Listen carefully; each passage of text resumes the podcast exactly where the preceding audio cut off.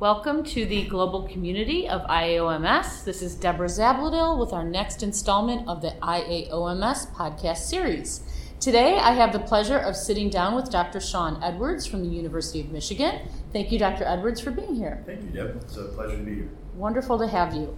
Uh, tell us a little bit about yourself and your work at the University of Michigan, and then we'll get into some specifics. Oh, that's great. Um, so I am I am a uh, professor in uh, the Department of Oral Maxillofacial Surgery at the University of Michigan. I've been on faculty there now since 2007. Uh, I have a little bit of a hybrid practice in that um, I'm an educator, as we all are in universities, but my practice is a blend between head neck oncology and pediatrics, and probably about 80% pediatrics, 20% head neck oncology. When I finished my residency training, I uh, did both a pediatric cranial maxillofacial surgery fellowship and I did a head neck oncology and microsurgery fellowship with a goal of creating a niche um, for pediatric problems mm-hmm. and their reconstruction hopefully bringing a fresh perspective to some of the problems that are common for pediatric surgeons to see. One of the cool parts about my job, though, is not just the education that I get to do, but the research that comes in a, in a job like this and being able to work with trainees and really energize students to try to answer some of the tough problems of the day. Wonderful. Um, and I want to talk more about the research that you do because, um, as we were chatting prior to the podcast, you have so many interesting things to share. And one of the first things I'd like to ask you is what do you think the basics are that any surgeon should know about research? That's a really great question. So, the most, you know, there's there's so many layers you can get into with research, and research means so many things to so many different people. Some people envision sitting in a lab and staring down the barrel of a microscope, or another person might see sitting with a clipboard and, and conducting questionnaires. But really, research is something that guides what we do every single day. So if you're a clinician, you have to have a very fundamental understanding of the research that's going on that's informing your clinical decisions you make in the operating room or in, in your office. And so, to that end, as we built our educational models at the University of Michigan, in the American Association, and for the International Association, we strive to have surgeons really understand the nuts and bolts clinical trial. So, why a clinical trial? Clinical trial is really the highest form of clinical research we can do. It's the most protected from bias, it's the most protected from decision making errors. And so we try and take surgeons in their early phase of their career while they're training or students while they're learning and help them understand what it takes to choose a patient, include or exclude how you randomize those patients and how you conduct statistics on, on the results of your findings and then how you appropriately interpret those results. So That the decisions you take, the lessons you learn, um, the, that you take away from the research you've done can be appropriately applied to patients. If we read research that's not well done, or we draw incorrect conclusions, that can lead to us making decisions that actually hurt our patients. So when you ask me what is the minimum or the basics that everybody, mm-hmm. every surgeon should know, well, they need to interpret the clinical literature. They need to know how to do that well. They need to understand the flaws in the papers that are out there, the strengths of the ones that we rely on. So, what if uh, someone listening out there who's a surgeon doesn't feel that they have a good grasp of that? what would be a resource for them to go to? That's a really good question, and I would bet there's an awful lot of surgeons that are out there that are like that. You know, in the course of my training, my schooling started in the 90s, and the words that are very uh, routine today, like evidence-based practice and evidence, evidence-based medicine and dentistry, those just weren't part of my formal didactic education in undergraduate or dental school. It was starting to be when I was in medical school, but today it's routine. So there is a there are a lot of surgeons I would gather who don't have those fundamentals, of it. and so there's a lot of places you can get them, um, but they're not always that accessible. And that's something that we would like to change at the international association level um, and make it available to all surgeons, literally all over the world. Um, there are courses. Many universities host courses on the basics and the fundamentals of clinical trial design. Um, we have at the last um, five international congresses for the International Association, um, conducted a course on clinical research methods, which is a really fun course. It's a day-long event usually where we bring some speakers in and we present the fundamentals of research and we walk people through the design and, it really gives you a depth of understanding about why a study might get designed well or perhaps why a question just can't be asked or can't be answered with clinical research or is too expensive to answer with research.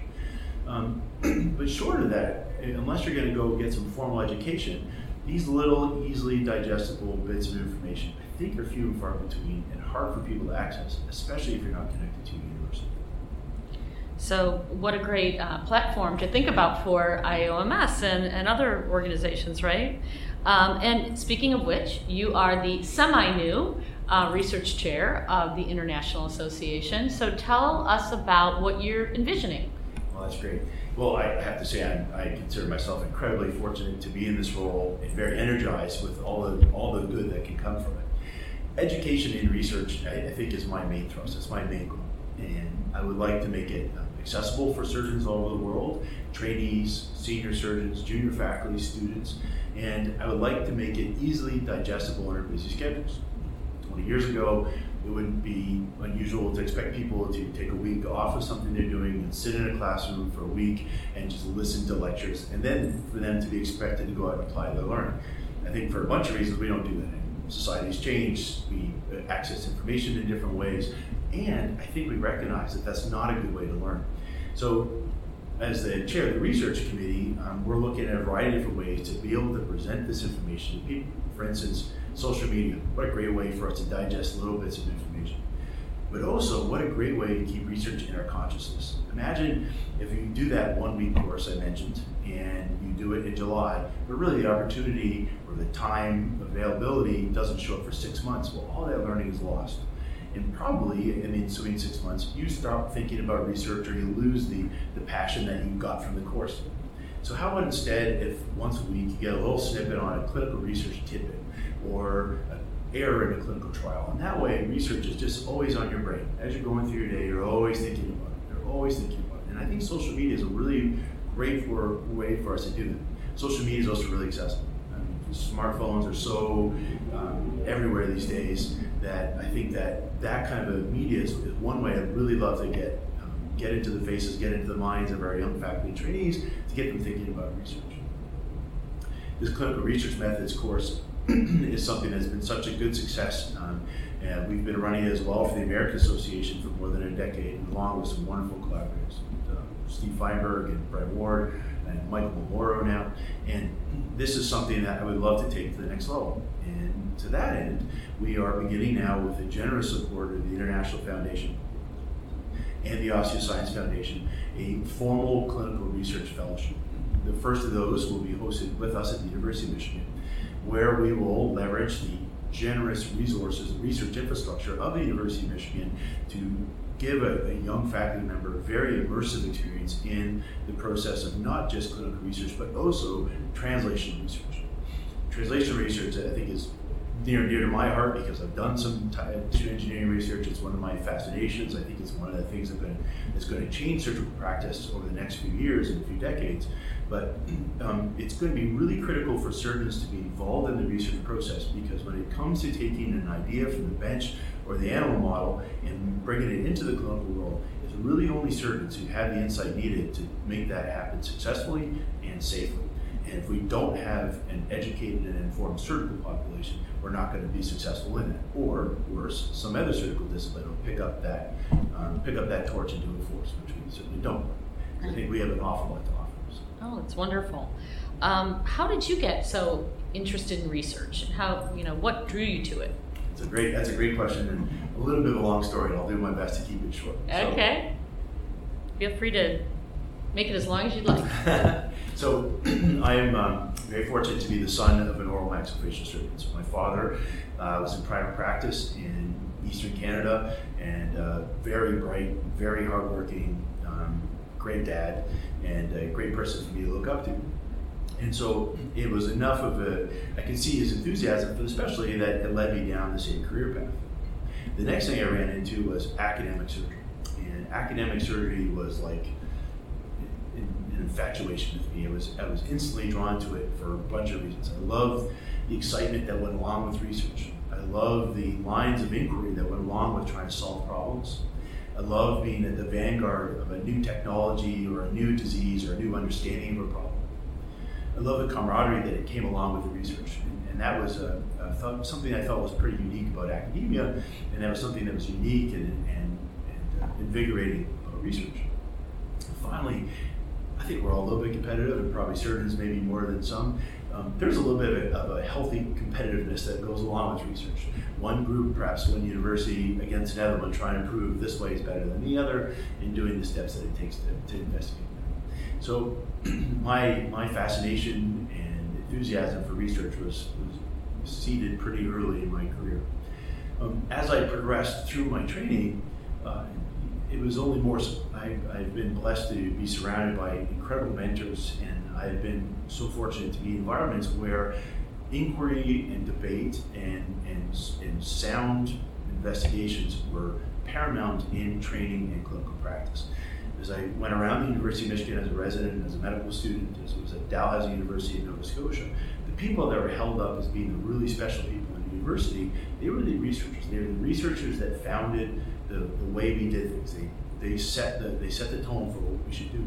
And you couldn't just imagine a more talented group of people to model yourself after. And so that further drew me down this down this road. As I um, then finished my residency and my fellowships and embarked on a path, clinical path, to establish a, a clinical niche, um, I was surrounded on a daily basis with new questions. And one of the best parts of my job is that no day is like the last. New clinical problems, new questions, new diseases, new technologies. And I feel like the, I have the charge as an academic surgeon to figure out how best to use those and decide which ones are better or safer or faster or more cost effective. Also, because I'm in a university, I'm surrounded by students, and you know, learning is one of those things that also needs research. And educational research has been fascinating because I love the mentoring process. I benefited from it my entire career, continue to benefit from it. And learning how to be a better mentor and better teacher is something that uh, excites me.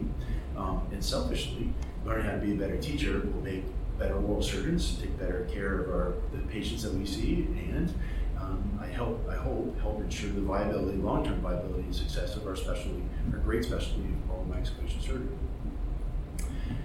I've now had the pleasure of being in faculty for, I guess, 13 years now. So I've had 13 classes of residents, and how we teach in, in what I would consider a relatively short period of time has changed dramatically. How so? Um, in a lot of ways. Um, I think, first of all, we have a deeper appreciation of how we learn and how we retain facts. I think that we have a deeper appreciation of individual teaching styles.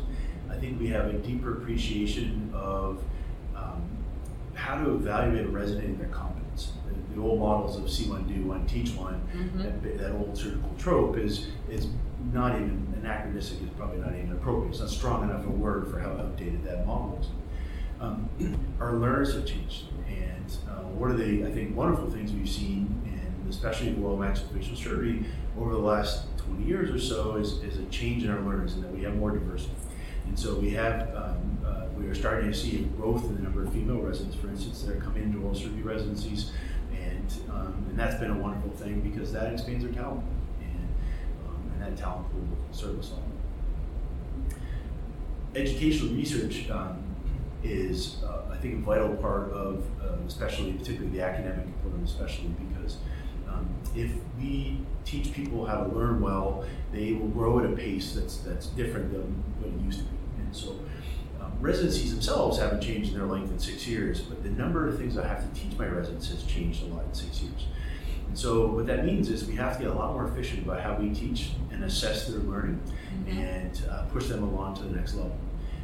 The amount of oversight that's present now in training institutions and training programs is an order of magnitude greater than what it was when I came through as a resident. And that also requires us to do a better job at teaching and assessing our residents. And so um, understanding how to do that well, well, that really just comes from education research, which is more fun. Do you find that, um, or are you aware of um, that different universities, different um, uh, facilities are really teaching very differently? Or do you think most of them are adopting new practices around how adults learn and different learning styles and, and assessment styles pretty much uniformly? Or do you see great variation in that? That's a, that's a good question. I, th- I think there's still quite a bit of variation. um, as a little surgery faculty, we're asked to do a lot of things, and our time is always at a premium. We have we have families outside the hospital as well who need who need our time and attention. And so, um, there are we are fortunate to have some institutions who've developed really robust centers for research and learning on teaching, um, CRLT programs, where they do an awful lot to refine how we instruct and interact and interface with our adult learners. Um, but that takes resources, and, and that's a lot of resources that smaller universities and smaller hospitals may not have. Um, and I think the onus then is on those programs that do have those resources, that do benefit from that kind of education, that um, to promulgate those techniques to the rest of the specialty. And you know, what better way to do that than publishing in our literature? Mhm. Um, it's still it's still an imperfect science, and there's still so many different learning styles and so many different teaching styles that there probably isn't any one answer to how we do that. Um, but I think the effort needs to be on all our parts to get better at what we do and how we teach it, how we assess our learners. Great. And, and it would seem that an association, international association, would be the great equalizer potentially if, um, if that association can advance good education and education around research unilaterally across the world, right? Absolutely. Great. Okay, um, earlier I thought this was really interesting. You had mentioned that you had done research around the profession. And around satisfaction levels between Correct. men and women that go into oral and maxillofacial surgery. Can you talk a little bit about that? Oh, absolutely.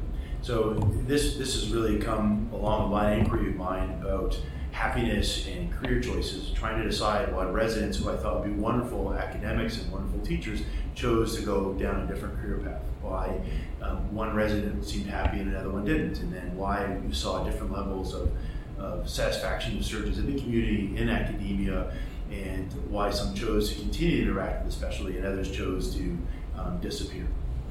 So I was very fortunate to have um, some wonderful people at the University of Michigan to work at. Reed Inglehart is a PhD at our School of Dentistry who has a long uh, track record and career of doing educational research and um, professional satisfaction work. And um, uh, another surgeon joined our group who was also interested in this as well, Dr. Kiki Marty. And so we started looking at the satisfaction that existed not just in our residents um, and our students. Um, we started then to start looking at um, all the different features of our trainees and our graduates that would determine their career satisfaction. We then broadened that out and started surveying nationally residents and practicing surgeons in academia and in private practice to try and get a sense of, of what they were doing. Well, it turns out the residencies were not doing quite as well as we'd like to think, and especially with female surgeons. And, that- and I think this is a big problem. Um, if we look at career satisfaction amongst private practice and academic surgeons, there's Mhm. really not much difference between males, males and females. However, when we survey residents and their satisfaction, we do find a difference between males and female surgeons. Not so much in what they're doing, but really in their in their satisfaction with that and, their overall happiness. And, and there we find that females are generally unhappy relative to their male counterparts. And I think that's instructive to us in that there's something about the culture or the structure of our residency programs that doesn't um, energize a female trainee to the level that a male does. And, um, and I think that's to our own detriment because um, those that are excited about the specialty and all the challenges that it could present tend to go on and do more and contribute. And so I think that's something that we um, need to look at harder, and we are doing. That's our, our next next line of inquiry with resident satisfaction and career selection is um, the impact of gender, background, and career focus, and those kinds of things. Very interesting. Very interesting. Um, did, so, does the research suggest then that those women that are dissatisfied in residency programs or that are less satisfied, do they have a shorter career span, or do they drop out, or, or That's a- That's a great question, and those are wonderful next lines of inquiry, which we haven't been able to go through yet. Then, um, those I think some of that would have to come from some longer term data and some more workforce level data, looking at general length of career, days in the office, those kinds of things. But Sure. Definitely something that needs to be queried. It is though something I think that's going to change. I, I I think you know, as I mentioned before, you know, the general profile of residencies has changed an awful lot, and as we are fortunate to recruit more females into the specialty of oral maxillofacial surgery, um, I hope that brings with them, like it has everywhere else in the world, a culture change that will make Yeah. one that is more inclusive and more invigorating for everybody, regardless of background, gender, career focus. Fantastic. Um, you mentioned mentoring before, and that your father was an oral maxillofacial surgeon. So obviously, I would assume he was one of your mentors um, and an inspiration to you. Absolutely. What about others? Were, did you have research mentors I sure specifically? Yeah. Well, you know, there's a concept in, um, in the mentoring role of mosaic mentoring. And it's one that I love because I think it's probably the most reflective of reality. Um, as, a, as a student progresses through their educational path, they identify people throughout their path who have behaviors they want to emulate. I think it's also reality, and probably obvious to us, there really isn't any one perfect person. There's not going to be one person you can look at who's got the perfect work life balance, who's got the perfect balance in their academic career, they've got the perfect balance in the clinical career. Rather, you will find people, as I did through my educational um, career, that there were people who I thought balanced different things really well, they did their research really well, they administered really well, they were great teachers, they were great surgeons, they were great people, they were great doctors, they were great dentists, so I can definitely point out many people along the way, and I would I would say it starts with my father. Um, you know, from a work ethic, from um, integrity, from honesty, um, from um, the enthusiasm he brought to his practice, and would bring home and showed me. And I think that really is what drew me um, down this path. Um, there were a number of fabulous uh, oral surgeons that I worked with at Dalhousie University as a dental student. Dave Precious and Reg Goodday and Frank Lovely especially, and uh, Archie Morrison. These were guys that I looked up to because of their surgical skill, because of their confidence, and uh, people that I wanted to emulate in so many ways. I got to the University of Michigan, I had the same thing. I had uh, Joe Helman ahead of me, who a visionary planner and political wizard. I had Steve Feinberg, an incredibly talented and well-funded research mentor, somebody I could look up to and how to organize um, a lab and how to get people around an idea and put multi-center trials together. I had, um, oh my goodness, I had um, different clinical teachers. Um, there was a, um, a, a surgeon who I, who I held in very high regard for his surgical discipline, but also his teaching style in the operating room. Um, uh, Jim Knoll, and there was a, an endocrine surgeon, Paul Gauger, who, whose efficiency and teaching style and general tone he created in the operating room was something I looked up to there's there's just been so many people, and, I, and I think that I've benefited measurably from all these people, and so um, just incredibly fortunate to be where I am today. It sure makes a difference when you have uh, great mentors in your career. And do you feel like you found them, or did they find you? That's a well. That's a great question. I think probably a little bit of both. Uh-huh. Um, mentoring is a two-way street. Yeah. I think in so many ways the mentor gains, but so does the mentee.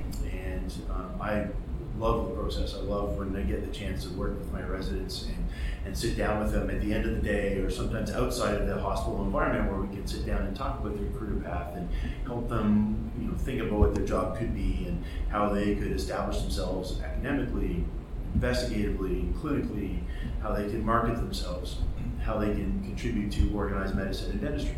Um, I just love that process, and and to be honest, I learn a lot from them, especially because they're a generation younger than me now, and so how they interact and how they think is different than how I think, and so um, I think it makes me better. I think the uh, mentoring process, um, you know, these days is very normal in academic life for you to have a mentor formally appointed to, you. and um, and I think that there's a lot of merit in that process, but there's something different about the very organic connection that happens from the mentor you identify and from the teacher who looks at you and sees some promise and, and wants to you know help you lift you up to that next level that I think is extra special and um, I had a number of those um, all along the way. Yeah, that's wonderful.